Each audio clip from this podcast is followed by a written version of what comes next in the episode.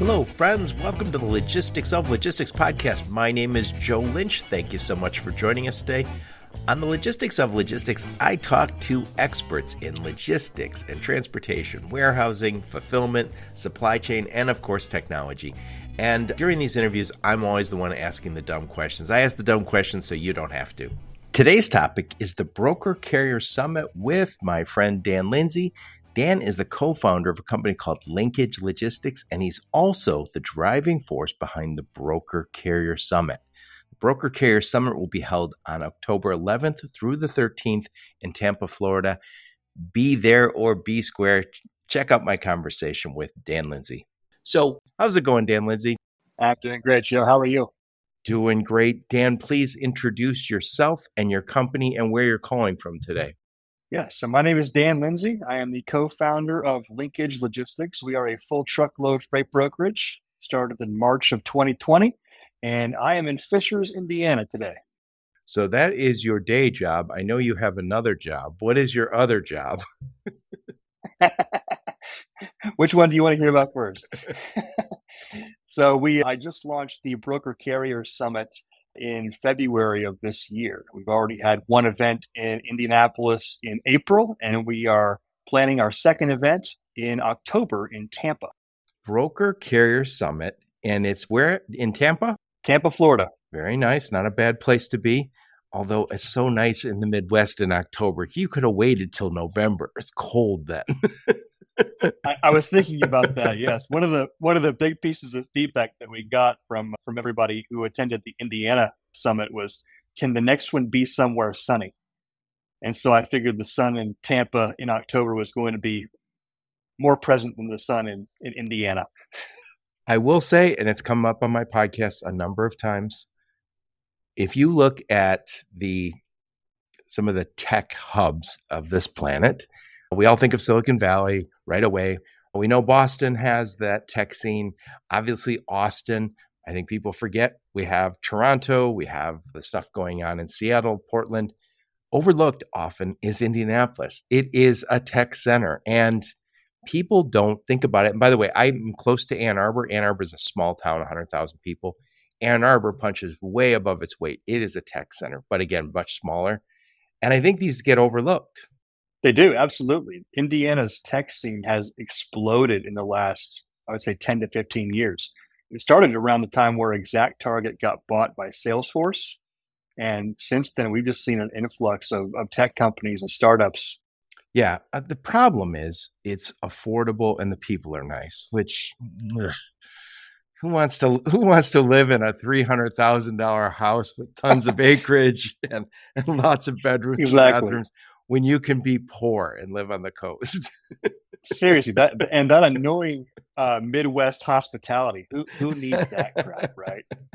Jeez. I, my one of my both of my daughters live in Portland. One of them bought a house, and it's shocking how much they paid. But they're from Michigan, both my kid, daughter, and her husband, both, and they're like, "Oh my God, this house that we bought should is so expensive by Midwestern standards." I'm like, "Yep." Yeah and it's a fifth of the size. Yeah, yeah. It's a beautiful to be on in well, they're in Portland. It's a beautiful area, don't get me wrong, but it is so much more expensive. So anyway, I, I saw a venture capitalist. I read the article, but I did not see his speech, but he was speaking at University of Michigan in Ann Arbor. And his message was stay home. Start the companies here in the Midwest. And by the way, if you ever work for a venture capital backed company out in Silicon Valley like I did, I worked for a company, there's 12 people, four of us were here. The eight that were in California were from Michigan. So they had been recruited out there years earlier. And they're hmm. like, yeah, now we're poor. We could be back home and be rich, yeah. but instead we're poor. anyway, enough about Indianapolis. Beautiful place. So let's talk a little bit about you. Where'd you grow up? Where'd you go to school? Give us some career highlights before you started first linkage logistics, but then also this carrier broker summit. Or broker, I'm sorry, broker carrier summit is what I meant to say. Yes, no worries. Yeah, so I grew up in the Midwest. I grew up in Indianapolis, actually. And I often describe myself as remember George Bailey from It's a Wonderful Life? Yes. Like he's the guy who he always wanted to leave Bedford Falls, but he just life just doesn't work out the way he plans, and so he stays in Bedford Falls. That's the way I feel about Indiana. I was very anxious to to move away when I graduated high school back all the way in 2001. Joined the Marine Corps Reserves, but I ended up going to college at IUPUI in Indianapolis because I was starting out life as an adult broke and not knowing how to navigate the world. And so IUPUI was very. Say that again. Don't use the abbreviation. Tell us what I, whatever that abbreviation is. Oh, yeah. And so I went to I sorry, have it. So I went to Indiana University in Indianapolis. They have a joint, or they had at the time a joint campus with Purdue in Indianapolis. And so I went there because I was broke and didn't know how to navigate the world as well as I, I wanted to. And so I decided to stay home and uh, go to college for cheaper than what it would cost me to. So, oh yeah, I did the night school thing myself. It's it's a sensible thing supposedly, but I went and I went to see my friends and party every weekend on the campus at Michigan State or Michigan. I was on the six year plan, working two or three jobs at a time, just trying to pay my way and make make things happen. So did that same thing. I got my undergrad and my master's at night. I went to school full time. I wrong. Went to night school full time. Never missed a semester from age 19 to age 37. and in yeah. addition, I took a ton of technical classes that were specific to automotive. Yeah, it sucks, but it's yeah. You, you're also yeah. gaining experience. Tell us. I know I saw on your LinkedIn you've had every job under the sun, but how did you get into the freight business? Yeah, so my dad actually drove for UPS for 30 years, so it was already baked into my my blood. Although I did tell him when I graduated high school, I have no plans of going into logistics. I'm not going to go work for UPS. And I actually worked for UPS my entire college career uh, because it was a great job. They paid well, and uh, and I could pick my shift essentially. So worked for UPS for six years. I was also in the Marine Corps Reserves. I was the initial plan for me was to go active duty in the Marine Corps, but I got married, started having a family, and realized that that the Midwest was a great place to raise my family. So I went. I ended up staying and got out of logistics in 2007 I went to go work for a diagnostic company in their customer service department because I wanted to experience the corporate side of the American economy, I guess you could say, and got out of the operations and really came to hate sitting behind a desk eight, nine, ten hours a day. So decided a few years later to go into the sales world sold life insurance for a couple of years. I call those my wilderness years. I went into that against my wife's advice and everybody else's advice. But in 2013, went back into logistics. I didn't know what freight brokerage was. Uh, I just knew that if there are two indispensable industries in an economy, one is going to be communications and the other one is going to be logistics. And so I always wanted to make sure that I had a job so I continued providing for my family. Interviewed at a couple of places, landed at a big box brokerage for six and a half years, did fairly well there, but I got burnt out from all the activity and the all the moving pieces, I guess you could say. So I woke up one day and realized that I didn't know who my family was. They didn't know who I was. And so I got out in 2019, had no plans of returning, went into the consulting world for a year, and a friend of mine came to me with the idea of starting a freight brokerage. And he asked if I would start it for him. And I said, I can, I'll consider it. But what I need is one thing and one thing only. I need complete autonomy to build the company the way I know it needs to be built. Because you, I saw a lot of things in the freight brokerage world that I, I knew didn't work or I knew weren't optimal. And so if we were going to venture out and build our own company, uh, I wanted to make sure we built it the way that that I knew was going to be successful. So we started that March of 2020. Right at the beginning of the pandemic. yes, and two weeks later, we had a very stress-filled meeting where he asked me what we're going to do, and I said, "I don't know about you, but I'm going to put my head down, get to work." We had zero prospects zero loads. We were using a, a very inexpensive TMS and uh, we were building everything from scratch from the ground up. So we just put our heads down and got to work. Yeah, it's interesting. I've said many times on my podcast, I think we'll have a need, less need for freight brokers at some point. And what I mean is not necessarily freight. Well, I think there'll be fewer freight brokerage companies, but I also think there'll be fewer individuals because technology is doing a better and better job for us. But having said that, I was talking to Chris Caplice, who works at MIT over in their transportation department. And he's also works at DAT. And he says, I don't know, Joe. I think it's here to stay. And I will say, we saw a spike, I believe, it's hard to tell, a spike in freight brokerages during DAT, uh, during COVID. I feel like anytime you can't get capacity, you're going to have freight brokers pop up. Yeah, absolutely. Because you're like, I called my regular carrier, they couldn't do it. Called my buddy, he couldn't get me a truck. Now I'm on now I'm on LinkedIn looking for looking for another broker to help me out. And I talked to Dawn Salvucci Favier on my podcast from Green Screen. She's CEO over there. And I think she said there's 17,000 freight brokers. And then somebody, JD over at the bond company, Weisbrot, I think, he told me, no, there's 22,000 or 20,000. So I think it's somewhere in there, 20,000 freight brokerages out there. And and so they wouldn't be there if they didn't serve a purpose.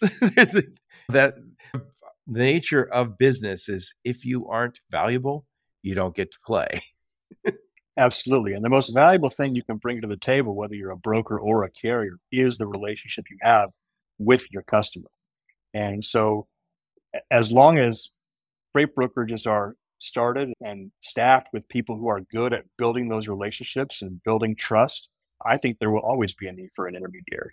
I think also a lot of the freight brokerages popped up as part of uh, a carrier that said, "Hey, we got trucks and we need backhauls."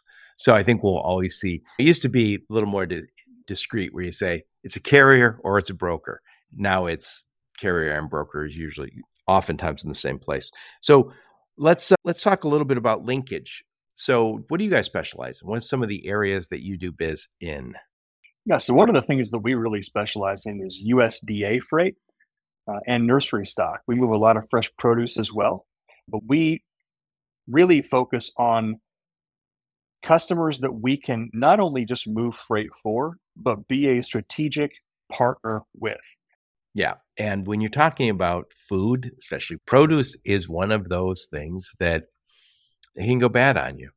And it is really a race from the time you pull it out of the field somewhere from some farm, you cool it down because it's probably 90 degrees on the ground. You cool it down, you get it cleaned up, get it packaged, and then it's a flat out race to get it to the shelves. And we've all experienced that when you go, I just bought these black blackberries are notorious. You buy the blackberries, you bring them home, you're like, if I don't eat them today, they go bad. they do. They, it doesn't matter when you buy them. They could be completely ripe when you buy them, and you could do all of your checks. If you get them on the perfect day, you're like, yes, these are delicious. And good for me and all that, but they often go bad. And I think we take it for granted that this just works. During COVID, we did see, at least I saw, sometimes when you went to the store, you're like, hey, this stuff is picked over, all the veggies, all this stuff looks old and very important. But uh, before we hit record, we we're talking about the Food Safety Modernization Act, FSMA. And I did a lot of training in that. Oh, I'm thinking five, seven years ago. And that is the FDA overhauled the FDA and said, hey, we're going to do this uh, Food Safety Modernization Act and raise the bar on things that could be tampered with and also with stuff that was perishable. Produce being really at the top of the list, liquids being high on that list. And so the bar really got higher for those of you who are moving that freight. Correct. Yeah. And that's one of the reasons why we like that space so much, is because the team that we've assembled here is very experienced in the industry. I think our average, I think our average time of call it time of service in the industry on across our team is over five years. And so all of our brokers know what they're doing, and anybody can move van freight, right? You can train somebody to move van loads, but if you move into the produce space and the perishable space, you really have to be on your game, especially in uh, the USDA and the FDA space. But there's a lot of additional requirements that are being scrutinized literally by the government. You have a USDA inspector on site at a lot of these places that are making sure the product is just so. And if the product ships just so and does not arrive in the same condition, uh, there's a USDA inspector on the other end as well. And so you really have to make sure that your I's are dotted and your T's are crossed, and not just anybody can do that. Yeah. I want to take a quick time out to tell you can now listen to the logistics of logistics on Wreaths Across America Radio. I'll put a link in the show notes. Wreaths Across America provides informational, inspiring content about members of the U.S. Armed Forces, their families, and military veterans. Their mission is to remember, honor, and teach. Wreaths Across America succeeds because of the generous support of the trucking community. Take a listen and please consider volunteering. So, getting back to it, I've talked to a lot of carriers, I talked to a lot of brokers. There's a lot of carriers when you say food, they're like, nope. and it's good to know it's good to know where you fit. If you say we do a lot of industrial and automotive, good. If you do a lot of flatbed, good. But what happens a lot of times is we get a little desperate and somebody says, Hey, can you move some freight? And you're like, Well, clean out that dirty van and start moving some perishable food in it. That'll work. Yeah, absolutely. That sounds like a great idea. Let's do that. What can go wrong? just, just wipe all the carbon black out of there and uh, throw some juice on it. yeah, exactly. Let's talk about the Broker Carrier Summit. So, why did you start this? What hole did you see in the market? There's lots of conferences. We can go to conferences every darn week. Why did we do this? Why did you start a new one? yeah. So when I, when we started Linkage, one of the reasons why I wanted to get back into the industry was because I did see a lot of issues in just the communication and the relationship between the two sides of trucking. So the brokers and carriers, uh, the relationship between those two parties has been, let's call it tense for as long as I can remember. And so the idea of linkage, one of the things we we value at linkage is our relationship with our carriers, because without our carriers, we don't have a business. And the idea of the summit was an offshoot of that, asking the question, how can we expand our reach into reconciling the relationship between brokers and carriers? And so that's where that idea came out of. I love it. I, and I told you before we hit record that a lot of times I get calls from carriers and they'll say, Hey, Joe, all we want is a little more direct shipper freight, meaning I don't want a freight broker in the middle. And as I told you before we hit record, a lot of times I'll say, What's the name of your company? I'll look at their website and I'll say, Oh, you know, not a great web presence. You can't find them on LinkedIn. And when you ask how many sales guys you have, they say none. And I get why, because there's a ton of that long tail, right, of the carriers that are the owner operators or the small fleets. They don't have the high margins. So they don't always have the money or the desire to say, I'm going to grow a sales team. They hope, and they, I think a lot of them do very well by saying, we're going to, we're going to get a customer. We're going to do a great job. We're going to get lots of repeat business. But the reason we all need salespeople is because we always need new business. and right. So getting back to it, I get why they don't want the the carrier because they feel like the carrier takes a big bite and I make a lot less because I'm working with them. Sometimes that's true. but they also know that we don't have our own sales team. We don't have a big marketing budget. So how are we going to continue to grow? So it means they have to get together with a carrier. And obviously carrier has a, the opposite problem they said, Hey, I've got all these great customers, but they won't be great customers for long if I don't have relationships with trucking companies. and that's the whole idea, right? Like we we have to work together. Brokers and carriers have to work together. And when we're when the relationship between those two parties is contentious or there's a lack of trust between those two sides, everyone is affected. You're right on the money. Brokers are essentially our carriers outsourced sales team. Uh, sa- sales and lead generation and prospecting is hard, and it's a different skill set than a lot of these carriers have, and it's no fault of their own. They just want to get in the truck and drive, and and they were told a lot of these carriers in the last couple of years, especially, hey, you want to make a bunch of money, go into trucking, and they didn't necessarily have a background in it, so they don't. A lot of them might not speak the language. They don't have relationships with shippers, so they need brokers. Yeah. And also, increasingly, larger shippers and even smaller shippers have an expectation that there's going to be a customer experience that includes technology. Whether you're shipping to a home or not, we all have seen what Amazon is capable of with the delivery experience. And we, we don't forget that when we go to work. we get to work and say, I just ordered some toothpaste and it hit my porch and it was beautiful from start to finish. I want that same thing for my shipments. So uh, the bar continues to rise uh, for carriers and for and for carriers. And by the way, I also I remember when I first started in this business, people said we have this large carrier network, and I remember somebody would call it.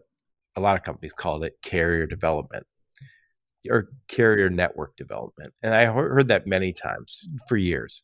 And then one time I was going, I was touring a trucking company here in mm. Michigan, lots of trucks. They had 500 trucks, but they also had a brokerage. And they said, Oh, he's in carrier sales. I go, What? What is he says in carrier sales? I go, What does that even mean? And he goes, He's building our network. And, but he said, it's a subtle thing, but started calling it carrier sales. And the reason he was calling it carrier sales is because we have two customers. We have the shipper who wants us to connect them with a great broker or great carrier, and they want their stuff delivered. But the carrier is also your customer, and they expect you to go find great freight, people who pay their bills on time, and so you can pay me on time. Absolutely. Yeah. And to that point, I think having a big carrier network is valuable but I think where we play, where we really focus on, it's not having a like the biggest carrier network. We can go out to the, the load boards or pull lists from anywhere and get a large or build a large carrier network.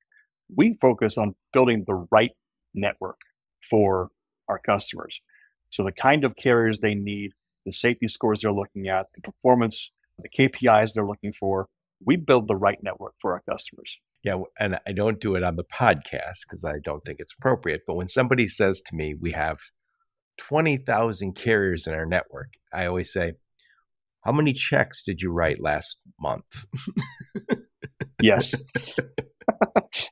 and it's 200, not 20,000.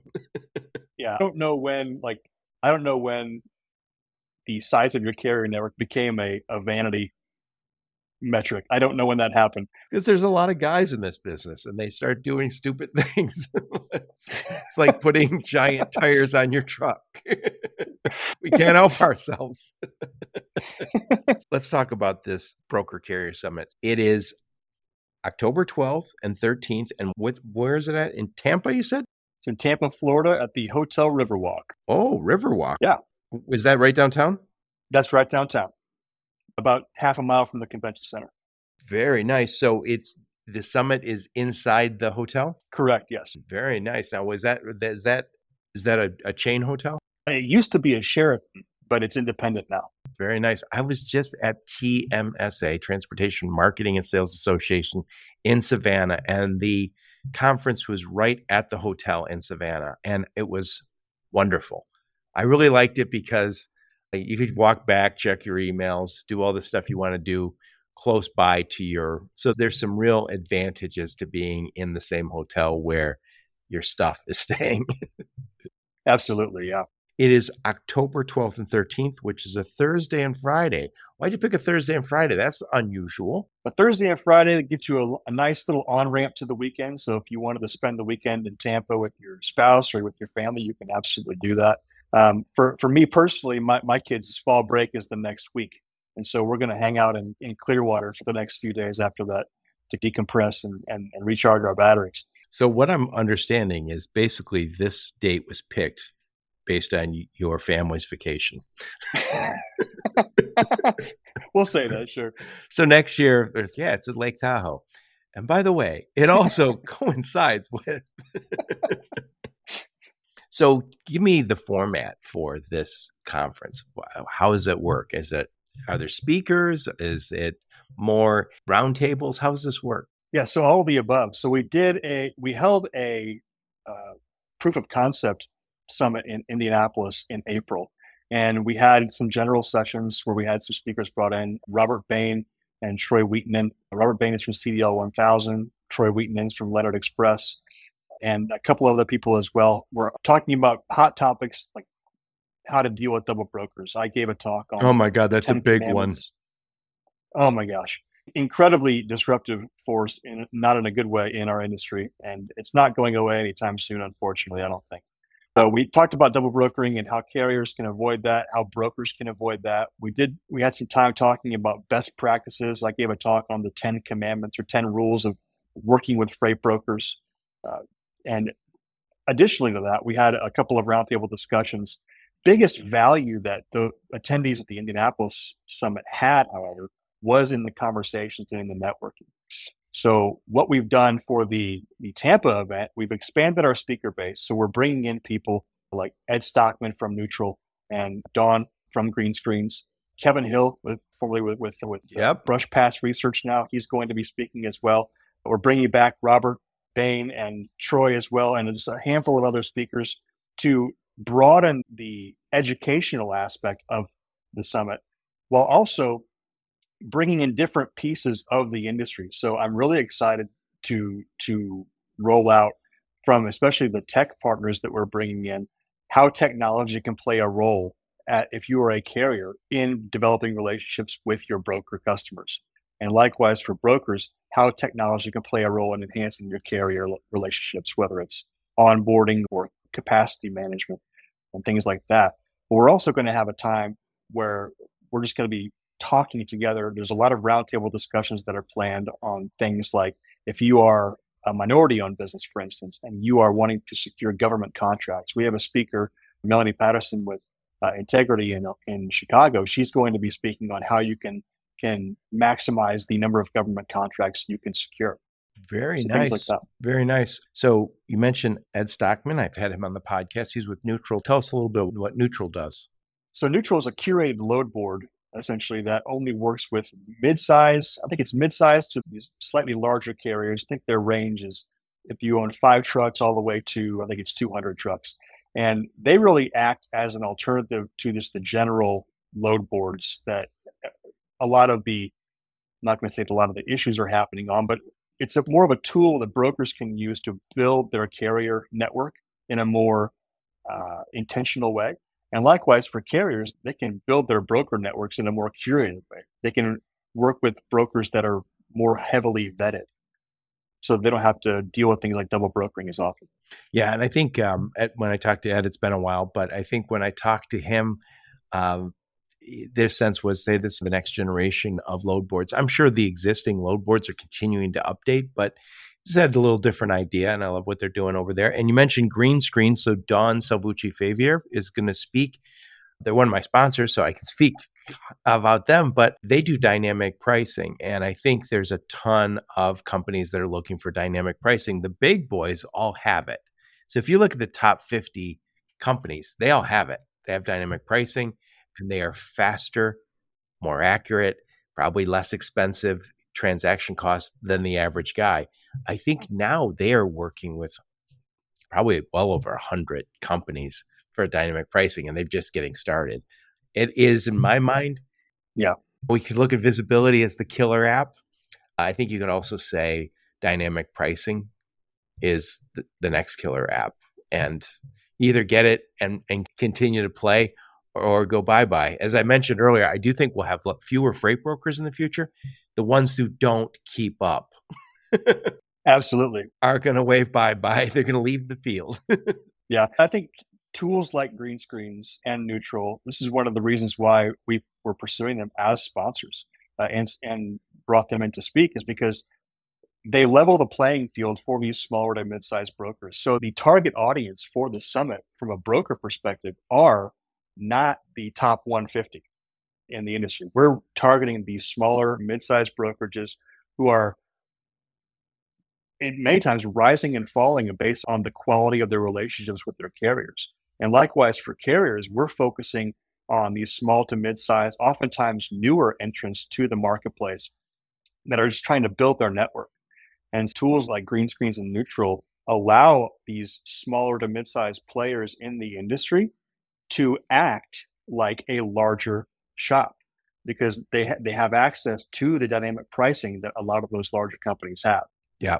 I want to take a quick time out to tell you about my friends over at Greenscreens. That's greenscreens.ai. Greenscreens is a dynamic pricing technology for the truckload spot market that delivers buy and sell side market intelligence to help brokers and 3PLs grow and protect their margins. Freight brokers and 3PLs using Greenscreens gain the following advantages faster pricing for both buy side and sell side transactions, pricing that is more accurate and more likely to win profitable business. Guys, dynamic pricing is the next killer app. Hundreds of freight brokers are already using it because it enables them to develop faster, more accurate quotes. This is the time. Check out Greenscreens in the show notes, greenscreens.ai. So, getting back to it, let's talk a little bit about your sponsors. So, who are some of your sponsors that are going to be at, at the event? So, Newtrul and Greenscreens are our two main sponsors. We also have uh, North Star Transport. They're a asset-based company out of Maine. The owner of North Star actually attended our Indianapolis summit. Oh, nice. Impressed. Well, you've got return so he- customers. That's a good step in the right direction. Yeah, he reached out to me and, and asked how he could help sponsor or set up the next event. So it was a really you gained a lot of value from it. I think uh, him and a, a couple of other uh, attendees have actually expressed to me how much business they've actually gotten from the networking opportunities that they had at Very the Indianapolis nice. event. So that's exciting. Yeah, that's and that's what it's all about. That's those stories really get me excited because the I'm not exaggerating when I say the summit in Indianapolis was probably my most satisfying moment in my career in logistics because for the first time we saw two sides of the table that are almost always at odds with each other and we saw them come together have conversations that were mutually beneficial I think the, the first thing that was said, I went around the room and I asked why everybody was here. And the first person to speak up said, I'm here because I hate brokers, but I've never met any. yeah, you're, you're introducing the carriers to the brokers. See, they don't have horns. I told you. exactly. Well, They're not all evil. And guess what? The evil ones are not going to come to a summit that's designed. You won't let them come. You weed the you weed Exactly. the evil ones out. Absolutely. Yeah. The, eh, by the way, I I think it goes both ways because I, I know carriers say, God, those guys are getting a big bite, but they don't recognize that sometimes you lost money on a load. Sometimes I don't think that's recognized. So you do need to have these one-on-one conversations over a beer and and build those relationships beyond just the Zoom calls, beyond just the telephone calls. During COVID, I know you guys started started during COVID, we didn't travel, but then when we started traveling again, it hit me like, oh God, I've in, this is me myself. I've interviewed probably 400 people. How many did I know in person that I actually spend any time with? It's it- and so I think conferences are more important than ever when we're all separate. And the nature of logistics, if I'm moving 3 loads a month for you and you're on the other side of the country, I'm not going to necessarily visit that shipper. If you're the carrier, I'm not necessarily ever going to drive to your location three states away for those three loads that to talk about. We have to do it by phone. It's just the the nature of the business. This is why conferences are so important. Absolutely. And just the value, the depth at which you can go in those conversations, like you said, over a beer, breaking bread with your counterparts. The conversations are so much more productive because, again, the Zoom calls or the phone calls, they're limited to the 30 minute time block that you've allowed them to exist in. You start a conversation with a broker or with a carrier over a beer at a conference, that conversation could last for And maybe this is just a thought, you don't have to do it. Maybe Dan, you also get like a cage. And so there could be some cage fighting between the brokers and the carriers. just get all that aggression. that was my main that was my main concern one of the biggest Things, so i was doing some analysis before we we, we launched this and that, one of the biggest questions i had is what the hell am i doing we're, we're going to get brokers and carriers in the same room do i need to hire security do i need to have the police on stand You're a What's soldier. You're a Like, soldier, man. Come on. yeah, but you, you get a bunch of truckers in the in the room and a bunch of Type A brokers in the room. They, can get out of hand pretty quickly. It's like- Thankfully, we didn't have that. Your other idea was let's do a uh, let's do a conference for cats and dog owners. exactly. Yes, and and let's have them talk to each other about why they're important. exactly. Yeah, I think it is really important. And again, I do think Do you remember there's a, I think one of the great management consultants, you don't see him around, he's probably gotten very old, but he was great, is guy named Tom Peters. And Tom Peters wrote a whole bunch of books. And by the way, like every one of his books basically was saying, My last book, I was so wrong. And he worked at McKinsey uh, back in the day. And anyway, one of the things he said is the very best business meeting, the very, and by the way, you don't expect this from a McKinsey consultant, but he said the very best business meeting are barbecues.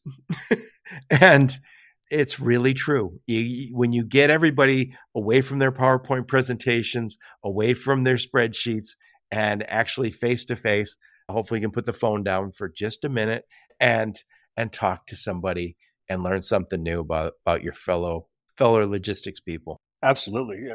I think that's something that we've lost in, in this country because we move at such a fast pace, especially in logistics. We're always, there's like this latent or not so latent anxiety by which we live our lives. We have to always be thinking about moving on to the next thing.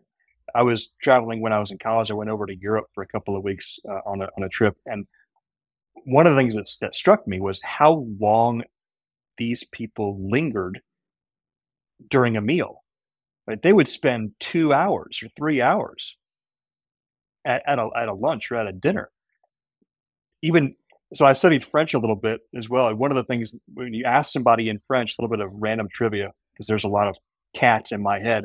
One of the things that, that you, you ask in French, you don't ask, How long were you at, uh, at dinner? You asked, How long were you at table? How long would you sit down at the table? And so the idea is you come together, you break bread, you talk, you have valuable conversations. As long as the conversation is flowing, there's food, there's there are beverages. So yeah, yeah. And again, this is a perfect opportunity. So we'll get over there in Tampa. Again, we'll hear from Newtrul. We'll hear from Dawn over Greenscreens. You said North Star Transport's one of your sponsors. Leonard Express is sponsor. I wrote here Kleinwood and Shepard. Those are insurance companies, right? Correct. Yes. So we really wanted to bring the insurance companies in to help enhance the conversation around double brokering because there are a lot of different facets that carriers and brokers both need to consider when they're booking that next load with the broker with the carrier. Uh, how do you vet your carriers from a broker's perspective? And from a carrier perspective, how do you vet your brokers? First of all, don't don't book a load with a broker out of desperation. That's just don't do it. If you don't know the broker, if you can't, if you don't have their their bond certificate, if you don't have the right COI for them, don't just don't book the load. You're in for a world of hurt. So we brought them on to specifically speak speak to that. We also have a, a couple of compliance people as well. So Bill Hood is over at Velocity. Uh, I think he's out of Chicago. He's got a, a whole compliance practice. He has a whole compliance practice. I think he just rolled out the trucker MBA or trucking MBA that's that's focused on building carriers' capabilities and understanding around their compliance needs. So again, trying to add value in everywhere every way we can. Yeah, there are starting to be some solutions to this double brokering. And you said it's here to stay for the short run anyway. I know Cassandra Gaines got a company, I think it's called Carrier Assure. She's working on that. I just interviewed George. I'm supposed to have her on my podcast already, but we'll see. We hopefully get it done this month. But I talked to Jordan Graft recently. They're over at Highway. They're going after it. But and I do also know at over at Newtrul, they're trying to get after some of this. I think everybody's recognized the problem. Now it's just how do we put a stop to it? yeah, I think I think that's an encouraging point. So many companies and so many individuals are trying to tackle the same problem from different angles. Uh, it, it's one thing to have an internal process that your team can use as a broker to minimize the effect of double brokering, but it's another thing entirely if you have two or three technology companies in your corner, uh, as well as an insurance person or insurance uh, company helping you write your policies, helping you write your procedures on how to negate those bad actors. Yeah. And it's funny, it's still a very small, it's got to be less than 1% of our shipments, but it, it undermines the integrity of the whole industry. You start to look and go, God, can I, can, who can I work with? Who's, who can I trust? And again, one more reason we need to meet in person. If you meet somebody in person at a conference, they're probably not the double broker, right? Yeah, the yeah, the double broker mafia is not going to be showing up to the broker carrier summit. I can guarantee you that. Or you will take, get the cage fight going.